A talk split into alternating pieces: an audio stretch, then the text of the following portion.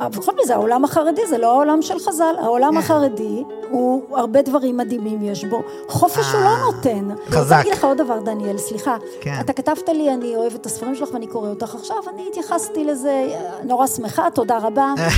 ואז אמרתי, נראה, ופתאום אתה, וואו, מה זה קרה? אתה כל כך בקיא. אני לא רק בקיא, זה ליווה אותי לאורך שנים. כל פעם אני כותבת על מהפכה אחרת ביהדות, ואני מגלה שמאחורי המהפכות הכי גדולות שלנו, יש נשים שהן לא נמצאות בקדמת הבמה, הן לא היו קיימות, זה לא היה קורה. אני גם אומרת, אחי בכנות, תמיד בהרצאות, אני לא מחלקת סוכריות, אני נותנת בוקסים. נכון, חד משמעית. אז תתכונן, אתה לא רוצה בוקסים, אל תקרא אותי.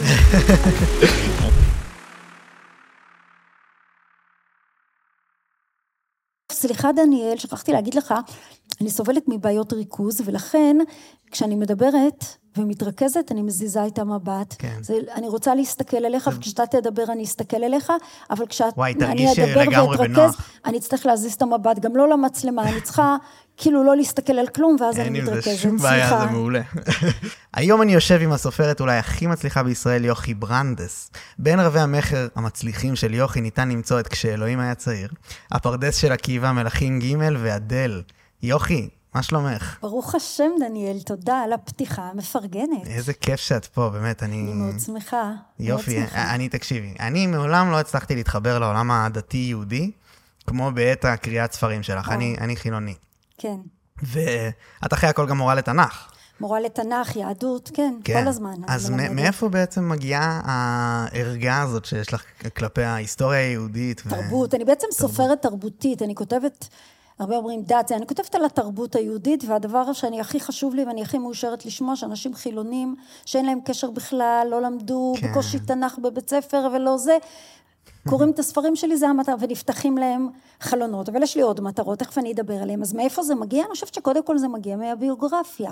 אני נולדתי וגדלתי בחברה החרדית, החסידית, האשכנזית, החסידית, האליטה, אפשר להגיד, אני בעניין הזה, אני בת למשפחת אדמו"רים, הם המנהיגים של הקהילה, וזהו, ואני מגיל מאוד צעיר, הבנתי שאני לא רוצה להישאר בחברה החרדית, ואני לא רוצה להיות אשת אדמו"ר, ואני לא רוצה, ולמה הבנתי, רציתי חופש, ואז לאט לאט עזבתי אני יודעת, את החברה החרדית, במידה מסוימת עזבתי, אבל לא את התרבות היהודית, וככל שעזבתי, גיליתי שאני דווקא את התרבות היהודית היא שלי, אז למעשה עזבת את העולם החרדי עם קצת סלידה, לא סלידה, אני רוצה להגיד משהו בכנות, אני חושבת שהחברה החרדית מעניקה לחבריה המון, לא היה לי רע, והדברים שקיבלתי, אני יכולה להגיד שחלק מהם אני עד היום מתגעגעת אליהם, באמת, פשוט אני טיפוס שצריך חופש.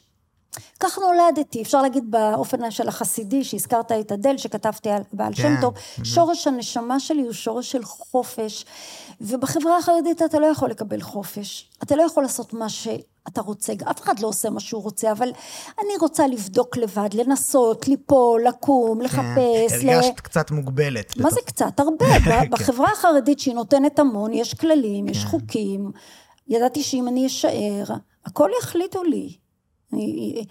אני יודעת, נתחיל מזה, איך להתלבש, איך להסתרק, החליטו, עם מי להתחתן, בטח יחליטו, מה לעשות, איך ללמוד, מתי ללמוד. אבל זה ממש מעניין, כי בספר שלך יש בעיקר, הפרדס של עקיבא, אני ממש, אני שנים, הוא מהספרים האלה שכזה נמצאים במדף תמיד, ואני, את מדברת שם, אמרתי, השתמשתי במילה, ערגה לא סתם, כי את כאילו, את מאוד מנקודת מבט נשית, כן אוהבת את כל מה שעכשיו אמרת שהיה לך, כאילו, הגביל אותך, כל מה שהגביל אותך. תראי, אני כותבת, כשאתה מספר על הפרדס של עקיבא, הפרדס של עקיבא מתרחש בערך לפני 2,000 שנה. כן, תחילת חז"ל בעצם. תחילת חז"ל, כן, אחרי חורבן בית המקדש השני, זה בערך פלוס מינוס 2,000 שנה. עכשיו,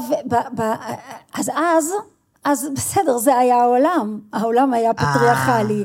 העולם היה שהיית ברור איפה נולדת ואיפה תמות ומה תעשה, ודווקא אני מראה איך בתוך העולם הזה חז"ל עשו מהפכות, והביאו את הרעיון למשל שאתה יכול להיוולד הכי עני והכי כלום, ולהיות רע וחכם. זאת אומרת, ברור, אני מתפעלת ממה שחז"ל עשו. היום אני נולדתי במחצית השנייה של המאה ה-20. יש כבר את כל האפשרויות לאישה, לחופש ולעשות מה שהיא רוצה. בכל מזה, העולם החרדי זה לא העולם של חז"ל. העולם החרדי הוא הרבה דברים מדהימים יש בו. חופש הוא לא נותן. ובעולם של חז"ל כאילו היה את החופש? בעולם של חז"ל אני לא יכולה להגיד שהיה חופש, אבל זה היה כל העולם. יחסית לכמה שלא היה חופש לאף בן אדם, אני חושבת שחז"ל, זו שאלה מעניינת, אני חושבת שחז"ל הביאו הרבה חופש. למשל רבי עקיבא, שהוא הגיבור של ספרי, במשפט הזה שאני מראה אותו גם בסוף, הכל צפוי והרשות נתונה, נכון? חז"ל, רבי עקיבא אומר בזה, הרשות נתונה, אתה, יש לך בחירה חופשית. עכשיו תראה, בתוך החברה החרדית שאני גדלתי, האם אז לכולם הייתה בחירה חופשית אצל רבי עקיבא? לא, אבל הוא האמין שזה נכון, ושצריך, ושאפשר, וזהו. אבל לקחתי דווקא ברשותך, כן? מהספר, משהו שהוא... לא במובנים של חופש עבור הגיבורה של הספר, שאנחנו כאילו שהיא בעצם את רבי עקיבא, שלחה אותו להפוך לרבי עקיבא. נכון. וזה מתוך קבלה מלאה של תפקידה כאישה. ומצד שני, מתוך מרדנות מוחלטת, במה שאת היית אמורה להתחתן עם השידוך של אבא שלך, את היית אמורה להתחתן עם איש הכי עשיר, יפייתן, והיא בוחרת את העני המרוד הזה, היא בוחרת אותו ומשלמת מחיר. רחל היא דוגמה מעולה לבחירה חופשית משוגעת, עכשיו היא לא יכולה, שואלים אותי הרבה, גם אתה שבעצם שואל אותי, למה לא כתבת את הפרדס של רחל? למה לא כתבת את מלכות ג'? למה לא כתבת את, דווקא אדל, קראתי לזה על שם הבת, אבל מי שעשה את זה, זה פחות או יותר, כי בעולם הפטריארכלי, ועד לא מזמן כל העולם היה פטריארכלי, לא רק היהדות, בעולם הפטריארכלי, את לא יכולה להיות המנהיגה באופן רשמי, את לא יכולה לחולל מהפכה באופן רשמי, אבל אני מגלה, כל פעם אני כותבת על מהפכה אחרת ביהדות, ואני מגלה שמאחורי המהפכות הכי גדולות שלנו, יש נשים שהן לא נמצאות בקדמת הבמה, הן לא באות לבית המדרש והופכות להיות רבי ומלמדות, אבל הן אלה שאם הן לא היו קיימות, זה לא היה קורה. יש לי כאילו 1000 שאלות על העולם האישה בעולם החרדי, ובעולם הדתי היום, ותפקידה. ובעולם של היהדות שלה. ובעולם של היהדות שלה. שעליו אני כותבת. זהו, אז... אני לא לגמרי הבנתי אם בא לך להרחיב על זה טיפה. בטח, תשאל. על הקשר של החופש, שאת אומרת שהיא שם מרדה, רחל. כל האנשים שאני כותבת עליהם, כן, אגב. כן, יש בהן משהו. אני אגיע תכף, נגיד הספר 7 אמהות, כולו, כן. אני רוצה לדבר עליו, כולו נשים מרדניות בתנ"ך, אבל שבזכותן, עם ישראל חי וקיים. זאת אומרת, אני מאוד נמשכת למרדנות, ואני מאוד נמשכת למרדנות נשית. כן. מדרך הטבע, זה קשור לביוגרפיה שלי, כן? יש, אני לא יודע מה דעתך על אבולוציה, אבל יש איזה... אבולוציה? מה יכולה להיות דעתי על אבולוציה? זו עובדה. זו עובדה, מעולה. אז מה זה דעה? יש אנשים שיש להם דעות. בסדר, יש אנשים שאומרים שהכדור שטוח. נכון, מעולה. אז כן, אז יש חוקר אבולוציה, ריצ'רד רנגם, שהוא בעצם אומר שהעולם הגברים למעשה מתחרים בינם לבין עצמם בגלל אילוץ נשי, זאת אומרת שהגברים משחקים על פי החוקים של נשים, וזה מעניין. בעצם שימור הגן, מעניין. ככה מעניין. הגן מיטיב את עצמו. טוב, בסדר, נחמד, אני לא מכירה, לא יודע, אין לי שום יחס למה שציטטת, עכשיו כן. כאן לא מבינה, לא כן. יודעת. לא, טוב. אבל למעשה אני אומר שיש לך בעצם איזושהי אמירה דומה בתוך הסיבה. לא בדיוק, כי אני אומרת, לא אומרת שהגברים שיחקו את המשחק של הנשים, אני אומרת שבתוך העולם המאוד פטריארכלי, שנשים, בתוך העולם המאוד פטריארכלי, שנשים קיבלו מהגברים השליטים. כן. את תהיי בבית ואת תגדלי ילדים, וזה התפקיד שלך, ופרט לזה כלום, אנחנו, יש לנו את הכל. הקריאה והכתיבה, מי שיש, והנשים והילדים, והכסף והזהב, והמלחמה, והצבא, והתרבות, הכל שלנו. את יש... עכשיו, בתוך העולם הזה, המאוד פטריארכלי של הנשים, אין חופש בכלל. בתוך העולם הזה, היו נשים שהצליחו לחולל מהפכות מדהימות, הן לא עשו את זה בקדמת הבמה, הן לא יכלו, אבל חלק מהן כן, חלק מהן בעצם עשו את זה באמצעות גברים שהם היו או הבעלים שלהם, או האבות לפעמים, או הבנים, או גבר אחר. שזה בגלל חוקי המשחק שהיא קיבלה. אלה חוקי המשחק, בתוך זה, זה מה שהיא יכלה לעשות, היא יכלה, כל מה בדרך שהיא יכלה לעשות, היא יכלה, עכשיו יש נשים שמרדו בגלוי, בספר שבע אמהות אני מביאה 7 נשים שמרדו בגלוי, לפחות חלק מהן בגלוי, חלק מרדו, אבל במודעות שלהם, אבל נשים שחוללו מהפכות בעולם היהודי, אני חושבת שזה נכון בכל התרבויות, אבל אני לא מספיק מכירה, הן יכלו לחולל מהפכה רק אם את עושה את זה באמצעות גבר, כי בעצמך את לא יכולה. ומה את חושבת על זה בהשוואה להיום? היום אני חושבת שזה בכלל לא קשור אלינו, זאת אומרת, זה מאוד מעניין. תראה, יש אנשים מניפולטיביים עד היום, אומרים, אנשים היו מניפולטיביות, ברור, זה הדבר היחיד שנתן להם את הכוח, הם היו חייבות להיות מניפולטיביות. היום יש עדיין אנשים מניפולטיביים, גברים ונשים. אנשים מניפולטיביים זה אנשים שמשתמשים באנשים אחרים כדי לעשות דברים כל מיני סיבות זה טוב להם. כן. מה אני חושבת על זה? בסה שיש אנשים כאלה, אבל זה לא קשור לנשים יותר גברים. לא, אבל האם היום יש איזשהו עולם פטריארכי? אני חושב שבתוך העולם הדתי חרדי... לא, אז אני רוצה להגיד לך שהעולם החרדי הוא לא פטריארכלי. וואלה. נכון? זה מפתיע. אומרים את זה על העולם החילוני שהוא פטריארכלי. תראה, יש עולמות פטריארכליים עד היום, ויש לנו שרידים. הבת שלי למשל עבדה בצבא, היא הייתה מורה חיילת, היא עבדה עם המגזר הבדואי הדרומי.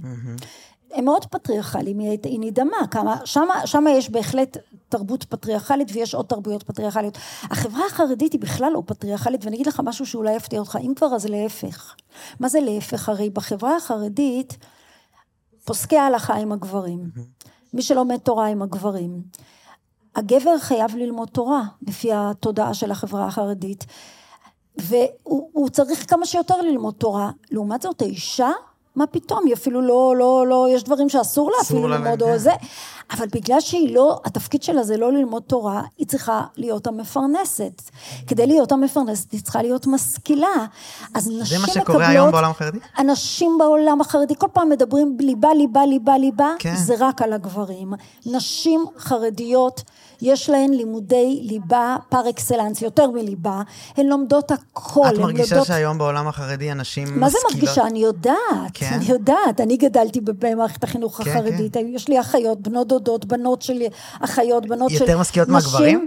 פי 1,000. וואו, איזה מעניין. פי 1,000, הנשים החרדיות משכילות מאוד, הן משכילות מאוד, הן לומדות הכל, והן לומדות, הן מאוד רציניות, וזה שהן רק בנות במערכת החינוך, זה גורם להן להיות אפילו תלמידות יותר מצטיינות מהממוצע, הן מאוד מאוד משכילות. עכשיו, הגבר החרדי, באמת, בקושי יודע, בקושי לומד, לומד יהדות, תנ"ך, תלמוד, לא תנ"ך, לא לומדים תנ"ך, לומדים לימודי הקודש, כן, אם הוא גם חסיד, הוא ילמד הרבה ספרות של ספרי קודש, רבנים, אדמו"רים, האישה, הגבר הולך לבנק, החרדי, ברוב המקרים, בלי האישה שלו, הוא לא יבין מה עושים שם, מה זה האחוזים, מה זה ריבית, ייקח לו זמן ללמוד, זה לא דבר טבעי לו, אם הוא ילמד, בדרך כלל, הוא מביא פרוספקט מהרופא, מרשם, באנגלית, מה הוא יודע אנגלית, הוא בכל הדברים, האישה היא המשכילה. אבל יש את ההקשר של הגט וכל הדברים האלה, ששם זה הכי מוגש. מבחינה הלכתית, זה גם לא פטריארכלי. בהלכה, בכל מה שקשור לפסק הלכה, הגברים הם הפוסקים. בסדר. אוקיי, אז הם הפוסקים. תשמע, נשים חרדיות, ושוב אני יודעת את זה, יש להן המון ביטחון. המון ביטחון, יותר אני חושבת מהממוצע של נשים. יותר מנשים חילוניות? יותר, אני חושבת שכן. יש להם המון ביטחון, המון... כאילו, השמיים הן הגבול בשבילן, הן יודעות שהן יכולות הכל, כי הן משכילות מאוד, והן מקבלות הכל, ויש להם את הביטחון של נשים שחיות בתוך עצמן, וכמעט אין הטרדות מיניות, וכמעט כל מיני דברים שאנחנו מתמודדים, כאימא לבנות, כזה אנחנו מתמודדים בעולם.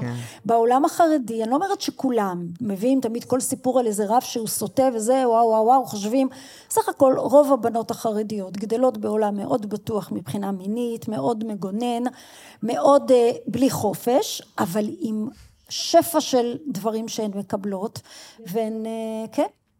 אני הלכתי לחוגים, הבנות החרדיות מקבלות כל חוג שהן רוצות, זה תלוי במצב הכלכלי, אבל אני למדתי, אני הייתי בכל החוגים שרק רציתי, והן לומדות מוזיקה, ולומדות ציור, ולומדות מחשבים, לא, הכל, הכל, הכל הן לומדות, והגבר... נשאר מאחור. גבר נשאר מאחור בהמון דברים. איזה מעניין. עכשיו, הוא יכול להיות נורא חכם, ואם הוא חכם, הוא יכול להשלים השכלה די מהר, גם, לא, אומרים, צריך להשקיע בזה, אבל אם הוא חכם, הוא ישלים את ההשכלה אם הוא ירצה, אבל אם הוא צריך להיות מאוד חכם, ואם לא, בכל מקרה, אבל זה מה שגרם לך לדבר על הנושאים האלה? את כאילו, בשם אנשים? לא, אני לא הרגשתי את זה בהתחלה, תראה, אני התחלתי לכתוב כתיבה, אני במקצועי מורה, ליהדות ותנ"ך, למה? כי ראיתי שזה מה שאני יודעת, זה מה שאני אוהבת, אז גם כשהשלמתי השכלה אקדמית, אחרי שעזבתי כבר את העולם החרדי, אז הלכתי באופן טבעי ללמוד יהדות, תנ"ך, חינוך, אלה הדברים שהיו לי טבעיים, ואהבתי. ואחר כך הייתי מורה הרבה שנים, אני עדיין, אבל אז לימדתי בתיכון, וכתבתי תוכניות לימודים, והכשרתי מורים, וכל הזמן הזכרתי קודם בחצי משפט, אני אדם עם המון לקויות, מה שנקרא היום לקויות למידה, בדור שלי, היום כבר שהתחלתי להיות מורה, התחלתי להבין מה זה, כשאני הייתי ילדה, נערה, מה זה לקויות, לא היה דבר כזה, ילדה כמוני, מאוד ורבלית, תמיד הייתי ורבלית, מאוד מוכשרת, חכמה, לא מצליחה בלימודים בכלל, לא מחברות שלה, אי אפשר להבין את הכתב שלה, שגיאות כתיב מזעזעות, הספרים קרועים, שוכחת את הכל, כל השיעור קופצת, ילדה כמוני קראו לה עצלנית. עכשיו, לקח לי המון שנים להבין שאני לא עצלנית, אבל בתודעה שלי הייתי עצלנית, וזה רגשי נחיתות. אבל מה שנתן לי ביטחון זה שבדברים שאני מוכשרת בהם, שזה לא עניין של לימוד, לא, פשוט, אז זה הדיבור והמשחק, וגם הכתיבה, לא הבינו את הכתיב שלי ואת הכתב שלי, אבל בשלב מסוים קלטו שאני כותבת סיפורים ושירים נורא יפים, בשלב מאוד מוקדם. אז הם לקחו והדפיסו את זה, מכונת כתיבה, ושכפלו, ואחר כך התחלתי לעשות הצגות, ולביים, כשאחר כך, כשעזבתי את העולם החרדי, והתחלתי, הייתי צריכה להשלים את מה שלא הצלחתי, לא בגלל שלא נתנו לי השכלה, בגלל שהיו לי לקויות, ואחר כך לעשות בגרות, ואז ללמוד תואר, הייתי חייבת לרכוש השכלה, כדי להסתדר בעולם שרציתי אליו. שום מסר. רגע, אני רוצה, סליחה שאני מעריכה, אני רק רוצה להגיד שאני הגעתי לכתיבה, בגיל מאוד מאוחר, אחרי המון שנים שאמרתי לעצמי, למה את לא כותבת סיפורים? למה את לא? פעם הייתי מוכשרת בזה, ואז אמרתי, אז מה אם הייתי מוכשרת בזה? פעם, בתור ילדה, אבל לא היה לי זמן אחר כך לכתוב סיפורים, זה הייתי עסוקה בהישרדות. התחלתי לכתוב פרוזה רק אחרי שהתחתנתי, ונולדו 4 ילדיי, נולדה ביתי הקטנה, אז התחלתי, ומהרגע שהתחלתי לכתוב פרוזה, וזה הצליח נורא, יש המון דברים שאני... מההתחלה. מהשנייה הראשונה, אני מאדם מאמין, ואני המון דברים לא מצליחה, ולא הצלחתי, ונופלת, אני יודעת ליפול, ופתאום הספרות, מהרגע הראשון, אתה מספר לך, הצליח, ואז הבנתי שכאילו זה המקום שלי, אבל היה לי ברור מהרגע הראשון, שאני רוצה לכתוב ביהדות, ספרות, אני רוצה להפוך את היהדות לספרות. למה? כי זה היה העולם שלי, זה מה שאני יודעת, זה מה שאני אוהבת, תנ"ך, יהדות, זה מה שאני אוהבת. אבל לא רעזתי בהתחלה לכתוב יהדות, תכף אני אדבר על זה, זה גם קשור לזה שאני תמיד מביאה נקודות מבט אחרות, חתרניות, בועטות. לא רעזתי, אז כתבתי את הספרים הראשונים שלי בציונות, כי גם בציונות היא יהדות. ואז לאט לאט קיבלתי אומץ, כל ספר קיבלתי אומץ, תכתבי גם על אברהם אבינו, הכנסתי קצת את אברהם אבינו, קצת את זה, קצת, כל פעם קצת, זהו, עד הספר השישי, בספר השישי, התחלתי לכתוב פרופר יהדות, זה היה מלכים ג' ואז מצאת את עצמך גם לא. ומאז זה המקום שלי, אני כבר לא פוחדת, מה זה פחדתי? לא היה לי אומץ, אמרתי מה, אני אראה את בוא אני אקח את הדוגמאות מהספרים שכתבתי, שעשיתי את זה, אבל אז אמרתי מה, אני אראה את הרצחנות של דוד המלך, אני אראה אני יודעת, את ריבוי הנשים של רבי עקיבא, אני אראה את החטאים והנפילות והדיכאונות של בעל שם טוב, לא העזתי, אז כתבתי בתולדות הציונות, כי תולדות הציונות, אף אחד לא חושב שהרצל היה קדוש, ושמלחמת השחרור כולם היו, ברור, אני כל פעם כתבתי על משהו אחר בתולדות הציונות, עלייה ראשונה, תולדות תל אביב הקטנה, ואז מאז אני לא מפחדת, כן, אני גם מלמדת כך ואני גם כותבת כך, אני הופכת את היהדות לפרוזה ישראלית, עכשווית, שכל אדם יכול להתעניין ולהיות מתוח ולאהוב, גם אם אין לו ידע ביהדות, זה לא יהיה המכשול, אפילו... ותמיד אני אראה צדדים בועטים, חתרניים, ומתוך היהדות. וזה יכניס אותי ליהדות, זה לא שאני מספיק שאני לא... אז יש אנשים, תראה, אתה אוהב את זה, ואני נורא מאושרת לשמוע, יש אנשים שבדיוק נמשכים לזה, יש אנשים לא רק דתיים, גם אנשים חילונים, שזה מאוד מפריע להם. מה זאת אומרת? שמה?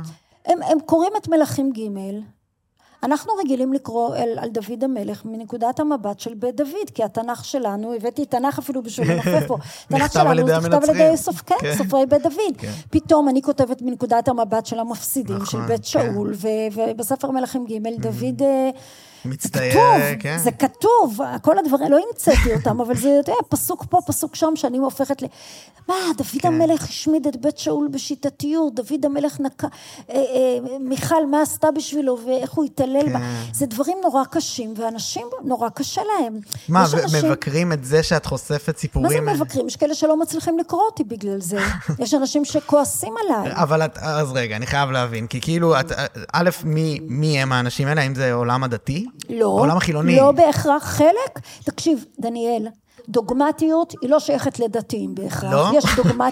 יש דתיים לא דוגמטיים בכלל, ויש חילונים נורא דוגמטיים. מה, אני מחדשת לך? לא, אבל בספרות שלך את נורא נכנסת לדמות. והיא גם, את מתחילה איתה בצעירותה, כך שנורא קל להתחבר. אז אני לא מבין למה אנשים לא, כאילו... אז יש אנשים שמפסיקים, יש אנשים שקוראים עד הסוף וכועסים. היו בהתחלה, היום כבר לא.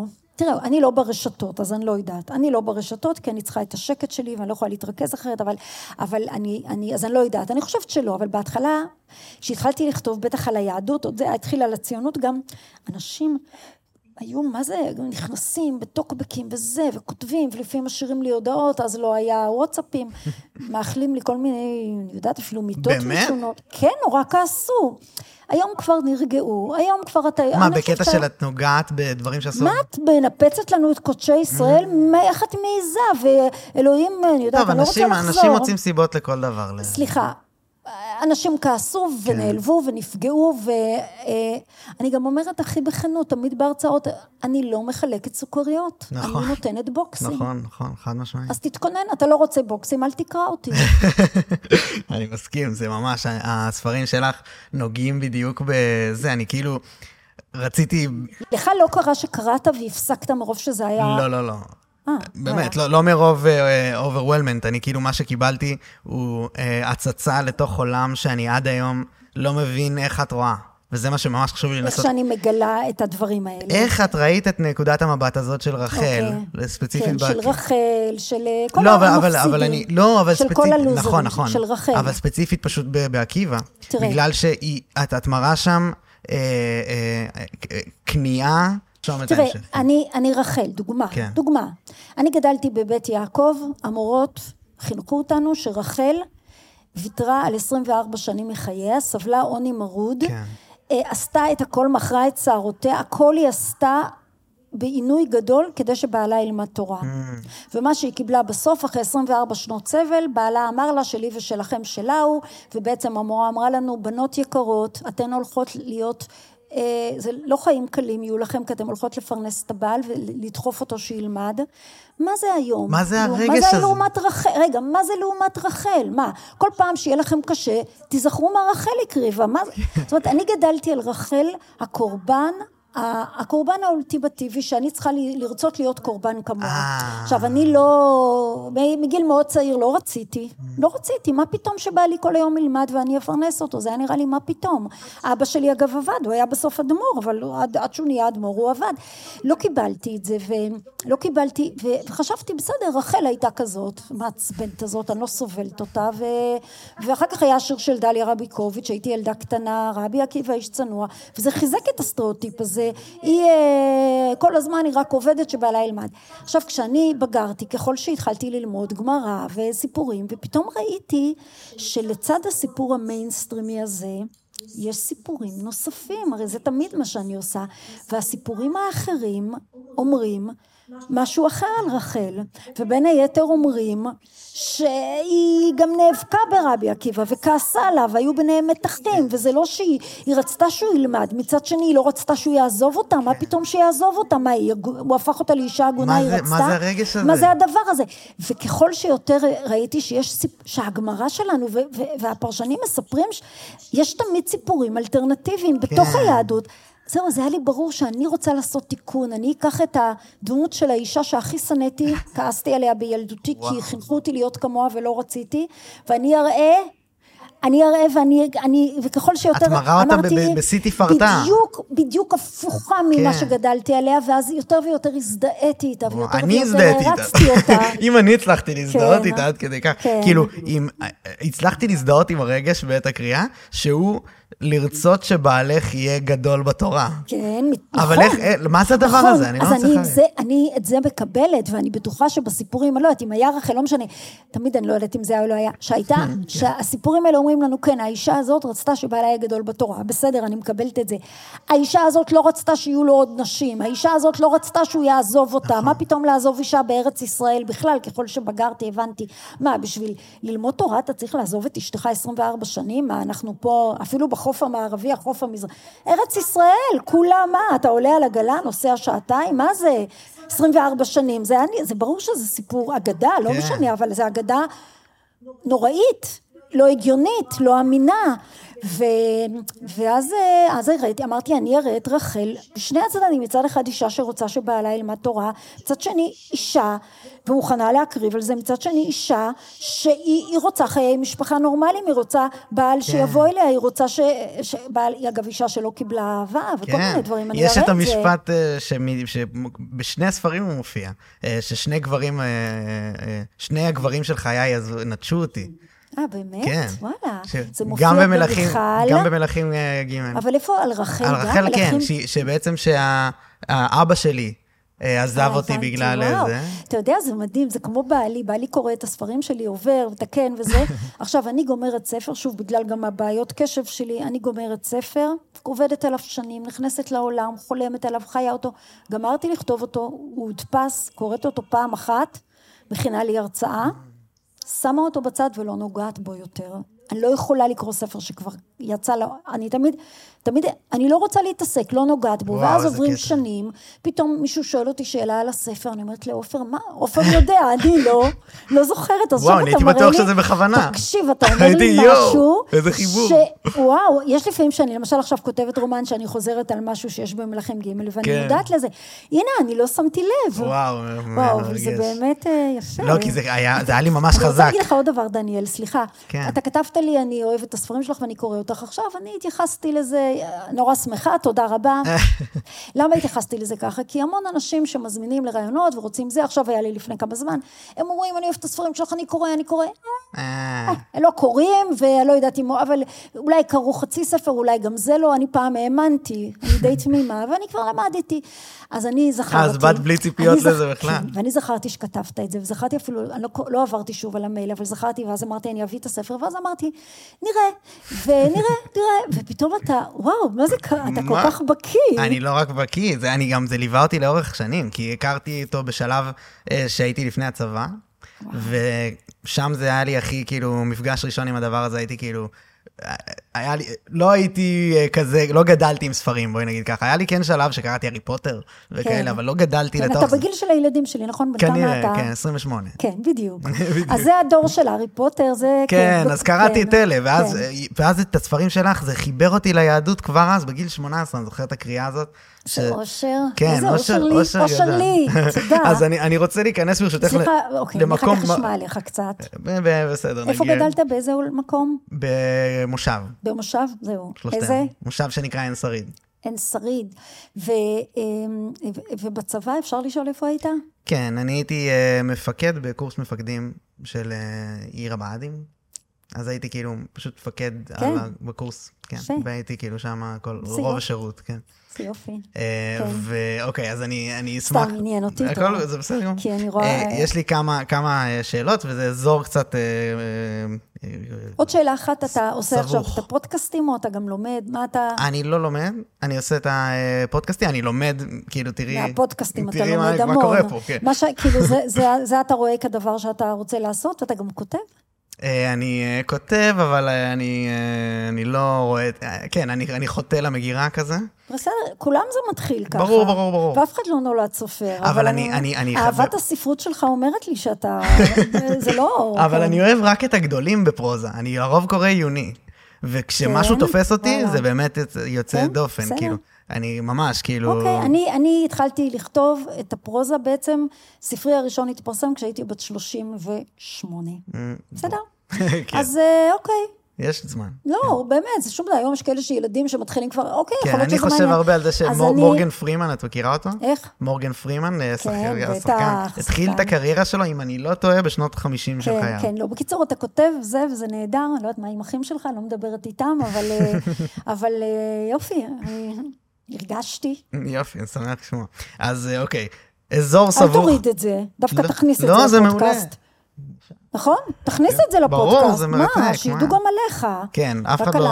הרבה אנשים לא שואלים, שתדעי. אני רוצה לדעת עם מי אני מדברת. זה לגיטימי. דווקא אתה, אני עכשיו מדברת על עצמי, אני פחות מרגישה, זה בסדר. אני רגילה גם, אבל אני רוצה... אנשים הקליקו על כותרת שאומרת מה עומד לקרות, וזה לשמוע הרבה ממך. אז בגלל זה, לא, ואז אני כאילו, אני חושב... כשאת מדברת, הם מקבלים את מה שהם רוצים. אז אני נורא שמח מזה, בטירוף. אין לי שום בעיה, אבל לחלוק. כל דבר שאת רוצה לשאול, תרגישי הכי בנוח. טוב. אז, אוקיי. אזור קצת בעייתי שאני רוצה להגיע אליו לתשובות. אז אני שנייה רוצה לשאול, א', האם את מכירה את ג'ורדן פיטרסון? לא. אוקיי, זה איזשהו נוצרי, קנדי.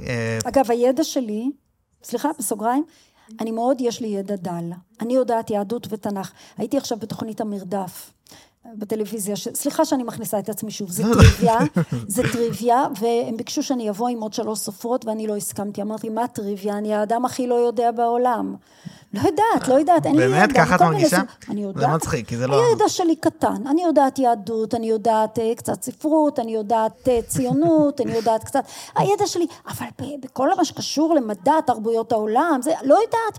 והם שכנעו אותי, וחברות הספרות שלי שכנעו אותי, אז הלכנו, ובסוף היה כיף נורא. איכשהו היה לי, הסתדרתי. זהו, נשמע לי שאת כן יודעת. אבל לא, אבל אני אומרת לך את זה, כי אז אל תשאל אותי כל רגע, את שמעת? בוא תניח שאני לא שמעתי על כלום. אם זה ביהדות, אני יודעת. מעולה. אם זה בהיסטוריה, בעיקר ישראלית, ציונית, אני יודעת. אבל כל מיני דברים, לא יודעת, קיבלתי, אוקיי. אז ג'ורדן פיטרסון הוא בן אדם, הוא כזה פסיכולוג, שהיום הוא מרצה במלא מלא מקומות, הוא היה בהרווארד בין היתר מרצה וזה, ויש לו שאלה שהיא what is canonical, כאילו מהו קנוני, ובעצם איך אנחנו מבינים על מה נשענת כל הספרות בעולם. ואם אני רוצה לדעת, יש גם את קארל יונג, שהוא עוד פסיכולוג מאוד מאוד מפורסם. עליו שמעת. למדתי גם קצת. אז כן, אז הוא טוען שאנחנו חיים בתוך סיפור. בין אם אתה רוצה ובין אם לא. זה הבעל שם טוב. והבעל שם טוב אמר את זה. זה מה שאני לא ידעתי שיונג אומר את זה. האמת היא שאחרי שיצא הספר אמרו לי שזה יונג. כן. אנחנו חיים בתוך סיפור. יותר מזה... החיים שלנו זה מה שאנחנו מספרים, לא מה שבאמת. אז זהו, אז יש לנו בעצם, המערכת חושים שלנו מייצרת עבורנו, תמיד נרטיב, אנחנו חייבים להתכוונן עם איזושהי אמונה, ואז הרבה שהחילונים אומרים, אני לא מאמין בכלום, זה לא הגיוני פיזית, אתה חייב להאמין במשהו בשביל להתקדם קדימה עם החיים שלך. אז What is Canonical של ג'ורדן פיטרסון, זה בעצם, אם אני רוצה להבין את... הספרים של היום, כאילו בשביל שמשהו יהפוך לקנוני בתרבות שלנו, הוא צריך המון המון שנים של השפעה על ספרים אחרים. אז אם אני רוצה להבין מה הכי השפיע על הספרים, אני צריך ללכת הכי קנוני. ואז לצורך העניין, אם מישהו נכנס לפה ואני רוצה שהוא ישמע שהוא יכיר את שייקספיר, כדאי, לא, שהוא יכיר את כל הסיפורת המערבית, כדאי שהוא יכיר את שייקספיר. אם הוא רוצה להבין את שייקספיר, כדאי שהוא יקרא את התנ"ך. כל כך יפה, כל כך נכון. והתנ"ך הוא הבסיס של הכל. עכשיו, אני אומרת את זה לסטודנטים שלי, גם דרך הכתיבה שלי, אני מאוד, כאילו, מה זה, לדעת יהדות. בסדר, אתה לא צריך לדעת יהדות כמו שאני יודעת, אתה יודע דברים אחרים, יש לך תחומים אחרים, זה מצוין, אנחנו צריכים הכל. אבל אם אתה ישראלי, יהודי, בטח ישראלי, בטח דובר עברית, איך, אתה לא יכול, כאילו, החיים שלך כל כך יהיו דלים יותר מבחינה תרבותית, אם אתה לא מכיר את השורש שלנו, את התנ"ך, את החז"ל, הכל מבוסס על זה, המשפטים, הניבים, הכל הספרות, הכל, לא רק הספרות, השיח, הדיבור, אז זהו, אני כל כך יפה, אז לכן אני כל כך מקדישה לזה את כולנו. כן, אז אני חושב שכשמספרים סיפור, גם הארי פוטר, מה הארי פוטר, מה היא עשתה בארי פוטר? נכון, כל הדברים שלי. תפסה ארכיטיפים נורא מיתולוגיים. כן, נכון. כן, זה הכל מושרש בנו. נכון. המערכת יחסים בין תוהו ובוהו לסדר. כן, אז חושבים, הם קוראים את הפרדס של עקיבא על הכניסה לפרדס, שזו חוויה מיסטית משוגעת. מה כתבת הארי פוטר, קוראים את אדל, הבעל שם טוב ולהיות נשמה. הארי פוטר, זה אצלנו, זה שלנו. בסדר, יש עוד תרבויות שזה שלהם וזה אצלם, אבל הדברים האלה, היהדות היא לא רק אינטלקטואלית, יש לה המון, מה שאומרים, פנטזיה, כן? יש ליהדות המון רבדים של פנטזיה. שמדהים שיש לנו את זה. אז בהקשר של, כאילו, ביותך מורה לתנ"ך בהכשרה, ובמקצוע הראשון, אז... ועדיין, אני מלמדת בבר אילן סטודנטים. כן, לא, אבל התכוונתי תיכון, כאילו. היית מורה בתיכון. הרבה שנים. הרבה שנים, אז... מה דעתך על החינוך בישראל, בהקשר של יהדות? תראה, מה, אני לא רוצה עכשיו להגיד דברים רעים. א', אני רוצה להגיד ככה, אני לא אדם מתנשא. כן. אין לי על מה.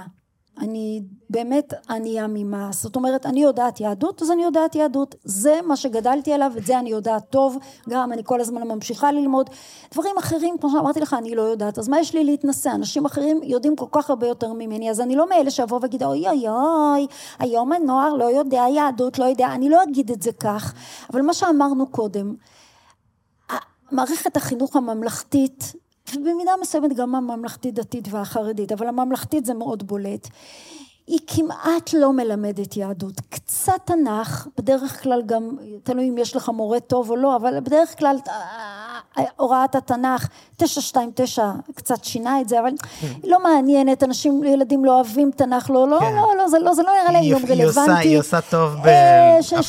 שעתיים בשנה בקושי, גם זה. ואחר כך כלום, מה, כל היהדות זה תנ"ך, לכן אני אומרת כל הזמן, אני מורה לתנ"ך ויהדות, היהדות זה לא רק, התנ"ך, בסדר, התנ"ך, מערכת החינוך הממלכתית, בגלל הציונות, מלמדת תנ"ך, אחר כך כל מה שנוצר בגולה, אבל זה רוב היהדות שלנו, זה בגולה, מה עם כל חלק מחז"ל, נכון? ואחר כך יש לנו השו"תים והגאונים, וההלכה, והתפילה, והקבלה, והחסידות, אבל לא, אני מדברת על התרבות, התרבות שנוצרה, מה שהם יוצרים היום, לא יודעת אם זה רלוונטי לנו, אבל כל התרבות היהודית, יש תנ"ך ויש ציונות, אבל זה מה שמלמדים בבית ספר, אבל מה עם כל האמצע? לא מלמדים את זה, וגם את התנ"ך והציונות בקושי מלמדים, ואז אנחנו הולכים, הצעירים, האנשים, לא רק הצעירים, יוצאים החוצה, וכל הזמן הם קביים. ואז אני שמה לב גם כשאני יוצא לי, כשאני מדבר, איזה מעניין, איזה יפה, אבל מה זה, זה... אז תקשיב, זה כואב כל כך, וזה קשה כל כך, בהרבה דברים גם צעירים אחר כך יוצאים, משלימים, הם משלימים, הם לא למדו זה, לא למדו זה, אנגלית לא למדו טוב, הם משלימים. תנ"ך ויהדות הם כמעט לא משלימים, ואנחנו נשארים מאוד דלים בהרבה דברים, וזה מאוד מכעיס אותי, ומעציב אותי בעיקר, אבל לא יודעת מה לעשות. אני פשוט חושב שזה אפילו יותר גרוע. כן, שמה? שעושים נזק, גורמים לסלידה. סלידה מהתנ"ך, בעיקר. בבית ספר הממלכתי. כי שונאים את המקצוע. לא, וגם זה עניין אפילו פוליטי. זה מריבות פוליטיות. כפייה דתית. כן, כפייה דתית. אנשים מערבבים בין פוליטיקה דתית לבין היהדות, נכון? הם מערבבים. ממש. הם אומרים, אם אני לא רוצה כפייה דתית, לא רוצה את ש"ס, לא רוצה את כל מה שאומרים עכשיו, שהם לא מתגייסים, הטפילים האלה, אומרים דברים נוראים היום, נוראים. כן. אבל זה מה שאנשים מרגישים, אז גם היהדות, זה לא, כאילו זה לא שלו. אדם, באמת, הוא כועס על דתיים, או הוא כועס על פוליטיקה דתית, אפילו לא, והוא חושב שבגלל זה היהדות היא לא שלו, הוא שונא אותה. נכון, נכון. העניין לפני כמה שנים היה את העניין הזה של ללמד בבתי ספר יהדות, שפתחו תוכניות לימודים, אני לא יודעת אם הם היו טובות או לא, אבל אמרו בואו ניתן עוד שעה ביהדות, הורים צעקו הדתה. מה הדתה? מה הדתה? להכיר את רבי עקיבא זה הדתה? אפילו אני הייתי, היה לי בבית ספר, גם מרדכי קידר היה פה לפני כמה ימים, ודיבר על זה, על וואי, אני לא יודע אם זה יהיה ככה כשזה יצא, אבל בסדר, נניח. אז הוא דיבר על מחאות פה בתל אביב, וגם אצלו ברעננה, איפשהו גם, שרצו לשים מזוזה, וההורים הפגנות מחוץ לבית ספר. זה פשוט, וזה, כן, זה כל כך, תראה, זה מיעוט. אלה שממש לא רוצים מזוזה בבית ספר הם מיעוט. גדלתי בבית ספר ומושב... שמה שלא היה מזוזה, לא היה ספר תורה, לא היה... לא, שההורים היו מתקוממים על דברים כאלה, כי כאילו מאוד מאוד רוצים להשאיר את ה... זה לא מיעוט היום. אני חושבת שזה מיעוט. כנראה, כן. אני חושבת שזה מיעוט. רוב הציבור, גם בגלל שאנחנו, בחברה הישראלית יש רוב עצום, או לאנשים ממוצא שנולדו ההורים שלהם בארצות האסלאם, מה שנקרא ספרדים, לא משנה, או נישואים, נכון? חצי-חצי, והספרדים מטבעם, מהמוצא שלהם, מהמקום שלהם, אין להם את השנאה הזאת ליהדות. הם גם וגם, אני אסע בשבת, אבל גם תהיה בית כנסת ותפילה, הם לא שונאים יהדות. אז אני חושבת שרוב הציבור היום לא ממש שונא, פשוט... מערכת החינוך לא נותנת, והוא לא יאבק, הוא לא יאבק נגד מזוזה, נראה לי, רוב הציבור, אולי יש כאלה, כן, אבל הדתה, יש כאלה, אבל הם לא הרוב, אבל זה לא משנה, כל, אז אוקיי, אז מיעוט ממש שונא את זה, אבל רוב הציבור, והיהדות לא שלי, כי זה הרבה מרגישים, היא לא שלי, כי אני לא דתי, אני לא מאמין, אז למה שהיהדות תהיה שלי, זה הרבה, ומערכת החינוך יש לה את הבעיות שלה, ובכל מקרה, בין אם אתה... ונקח כך, גם מי שגדל בבית מסורתי, ספרדי, שלא הייתה שום אנטי היהדות, מה הוא יודע ביהדות? מה הוא יודע? כלום, הוא יודע טיפה תנ"ך, וגם זה בדרך כלל הוא לא יאהב. כן, יש בעולם שלנו, של החילונים המושבניקים, הרבה ידע על התנ"ך, אבל הרבה סלידה על הכפייה. איזה רקע, איזה מושב זה, מאיפה המקור? זה עולים מרוסיה? לא, אצלנו זה מרוקאים ספציפית. מרוקאים? אז נורא מוזר שאתה אומר... לא, יש לי חלק במושב שהוא דתי, יש לנו חלק דתי במושב. כן. הרוב אפילו, כן. לא, אבל האלה שאיתנו בבית ספר. ומי שלא דתי, אז מסורתיים בדרך כלל. מסורתיים, הם לא נגד. כן, זה לא זה, אני לא יודע להכליל על הכל, אני באמת לא יודע. לא, אמרת לי שההורים אמרו נגד, אמרתי בטח הם עלו מרוסיה, המוצא, או מלבד אשכנזים. לא, זה חילוני צברי, זה כאילו... חילונים צברים, אבל ממוצא מזרחי זה מפתיע אותי. כן, אני מסכים, זה באמת יותר אשכנזי. זה מפתיע, זו תופעה אשכנזית. בכלל, אני מגיל מאוד צעיר גיליתי כשאני עזבתי את החברה החרדית והמשכתי ללמוד וללמד יהדות, אנשים אמרו לי, מה זה? את הולכת בלי שרוולים ומלמדת תנ"ך? את נוסעת בשבת ומלמדת גמרא? עכשיו, אז, אשכנזית לפני 35 שנים, 30 שנה זה היה, או מעט סכיזופרנית, או תכלית דתית, חרדית או חילונית, אין שילובים. כן. אני הייתי שילוב, אני תמיד גם מזה, גם מזה, וככל שהתבגרתי והכרתי, ואז עבדתי גם בבית ספר שרובו מעדות המזרח, פתאום מצאתי, וואו, איזה כיף, הנה, אני מסורתית מזרחית. אז מה אם אף אחד מהסבים שלי לא היה בארצות האסלאם, כולם הגיעו שם ממזרח אירופה, בסדר, אבל אני... בזהות שלי ממש שייכת לתרבות הזאת. כן, ככה את מרגישה? ככה אני מרגישה. וזה בשונה, את... אני באמת, אם כבר, אני לא אוהבת הגדרות. מה את? אני, לא, דתית לא, חרדית לא, חילונית לא. מה את? אם מכריחים אותי, אני אומרת, אני מסורתית מזרחית של פעם. את מאמינה באלוהים? כן, אבל באופן... אני מאמינה, אני אפילו לא עניין להגיד שאני מאמינה, אם קראת את הדל, אתה יודע, אני מרגישה את אלוהים, בדרך כלל מרגישה, רציונלית, לא חושבת שאני יכולה להגיד מאמינה, לא מאמינה, זה לא עניין, אני מרגישה את אלוהים, אני אף פעם לא חוויתי חוויות מיסטיות, אבל לפני כמה חודשים אפילו את זה חוויתי, פתאום. מה זה, אם אפשר לשאול? זה הייתה, וואו, אני מספרת לך את זה בפעם הראשונה. וואו, מרגש. אני לא אדם מיסטי, ואף פעם לא חוויתי חוויה מיסטית, ונורא רציתי, וידעתי שאני יותר מדי עם שליטה, ופתאום לפני איזה חצי שנה חוויתי חוויה חוץ גופית. מה, פסיכדלים? משהו כזה? לא לקחתי סמים פסיכדלים, זה מה שהיה, אני... מה, חווית את זה פשוט ככה בחדר? חוויתי, תראה, לקחתי, אני ניסיתי כמה פעמים, ואני לוקחת מדי פעם, יש לי בעיות שינה, אני לוקחת קנאביס רפואי, טיפות. הקנאביס, תמיד מעשנים קנאביס, זה לא איזה, זה לא סמים פסיכדלים, אף פעם לא לקחתי, גם אני רוצה, אחרי שעברתי את זה, אני רוצה, כי אני רוצה עוד פעם, ואני לא, אבל פתאום, בלילה, פתאום חוויתי חוויה מיסטית, ומרוב שפחדתי, אז הפסקתי אותה, בכוח. וואלה, מה זה אומר? זה אומר שממש הרגשתי שאם אני ממשיכה, אני לא חוזרת. וואלה. ולא רציתי, בדיוק התחלתי עכשיו, אני התחלתי את השלב עם הנכדים ובעלי, וזה לא רציתי לעזוב, יש לי עוד כל כך הרבה, ויש לי ספר, ויש לי עוד ספרים. ברוך השם. הרגשתי שאני לא רוצה, שאני רוצה לחיות, ונורא רציתי, זה גם לא היה כמו שמתארי, זה היה דומה כזה, אבל לא כמו. ואז, וואו, איך אני מספרת לך את זה, זה לא יאומן, אני מבקשת, אף פעם, סיפרתי את זה לחברות רק. אני יכול להגיד משהו שייתן כמה קונטרות, שאולי תרגישי גם יותר בנוח. אז דבר ראשון, אני לא יודע אם את יודעת, אבל יש כזה, בספר של דקארט, בעצם אפשר להגיד שהוא חושף שמלאך גילה לו מה זה מדע, ודקארט הביא לנו מה זה מדע. תקשיב, זה כמו בשולחן ערוך, רבי יוסף קארו מספר שהוא היה כותב את היצירה הענקית שלו, כן. מגיד הוא קרא לזה. כולם מדברים על זה, המון מדברים על זה. וגם הבעל שם טוב עם האחייה השילוני, כן. וואו. אבל זה מתוך, זה אפילו מה שאת אומרת, זה מתוך העולם המיסטי. מתוך העולם המיסטי, והוא אמר מלאך, לא מתוך העולם המיסטי. אז דקארט זה מעולם מדעי, וואו, והוא מדהים. מלאך התגלה אליו, מדהים. ואמר לו, החישוב של היקום מתבצע וואי, אין לי את הציטוט המדויק, הלוואי והייתי יכול להביא אותה. אתה גם מספיק יודע, גם בלי ציטוטים מדויקים, יש לך ידע עצום. תודה, תודה. אז הוא אומר ש... אז הוא אומר... טוב, בקיצור, אני יודעת שאני לא אכפת לי, אני גם לא חושבת, לא אכפת לי מה יגידו עליי, אז אנשים שישמעו את זה יגידו עם טורללת, מה יגידו. לא, לא אכפת. אבל אני לא אכפת לי. זהו, כן, תרגישי בנוח, חווים את זה כולם. עד עכשיו לא סיפרתי את זה בשום רעיון, לאף אחד, רק חברים קרובים. זה כיף לי. ופתאום אני מספרת, ומה אני רוצה להגיד, לא יודעת למה סיפרתי את זה. מה, כי שאלתי מה מערכת היחסים שלך עם אלוהים. אז מערכת היחסים שלי עם אלוהים היא שאני מרגישה אותו, לפעמים יותר, לפעמים פחות, לפעמים אוהבת, לפעמים לא.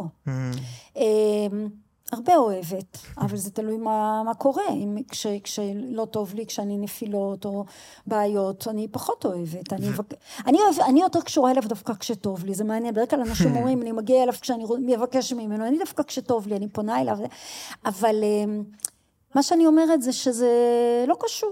אתה יכול להיות בעלי אתאיסט, נורא אוהב יעד. באמת? הוא אומר... אתאיסט. אתאיסט, הוא גדל בעולם הזה. אתאיסט אומר שאין. אתאיסט אומר... הוא לא מטומטם להגיד שכאילו מה, אתם מפגרים, והוא מתחיל ויכוחים לוגיים, ואומרת לו מה, זה לוגי, מה זה מדע? יש מדע, יש מדע, אלוהים זה לא קשור לזה, בסדר, לא משנה, אבל הוא נורא אוהב יהדות, והילדים שלי, יש לי 4 ילדים, אחד הילדים שלי הוא ממש אתאיסט גם, והוא נורא אוהב יהדות גם, זה לא שהם כל היום לומדים יהדות, אבל הם מבינים שאין שום קשר מה, היהדות היא, אני יהודי, זאת התרבות שלי, מה, בגלל ש... מה זה תרבות של הדתיים רק, מה זה קשור? אני משתגעת מזה. כן, לא, יש עוד, סליחה שאני פותח פה עוד איזה ספר שזה, אבל ריצ'רד דוקינס, שהוא אחד האתאיסט הגדול ביותר, כן. ואני חיפשתי דווקא להזדהות איתו, וזה לא היה רציני בעיניי. הוא פשוט, יש לו משהו אחד. זה לא יפה שאני אומרת. לא, זה בסדר. הספר על אלוהים קראתי. הוא לא היה לי רציני. כולם התפעלו ממנו. לא, פשוט יש בו חלק מאוד שמיש בעיניי, שזה הרמות של האתאיזם. שהוא קורא לעצמו אגנוסטיק, כן, כן, שזה אומר, כן. אני לא יכול להגיד שאין.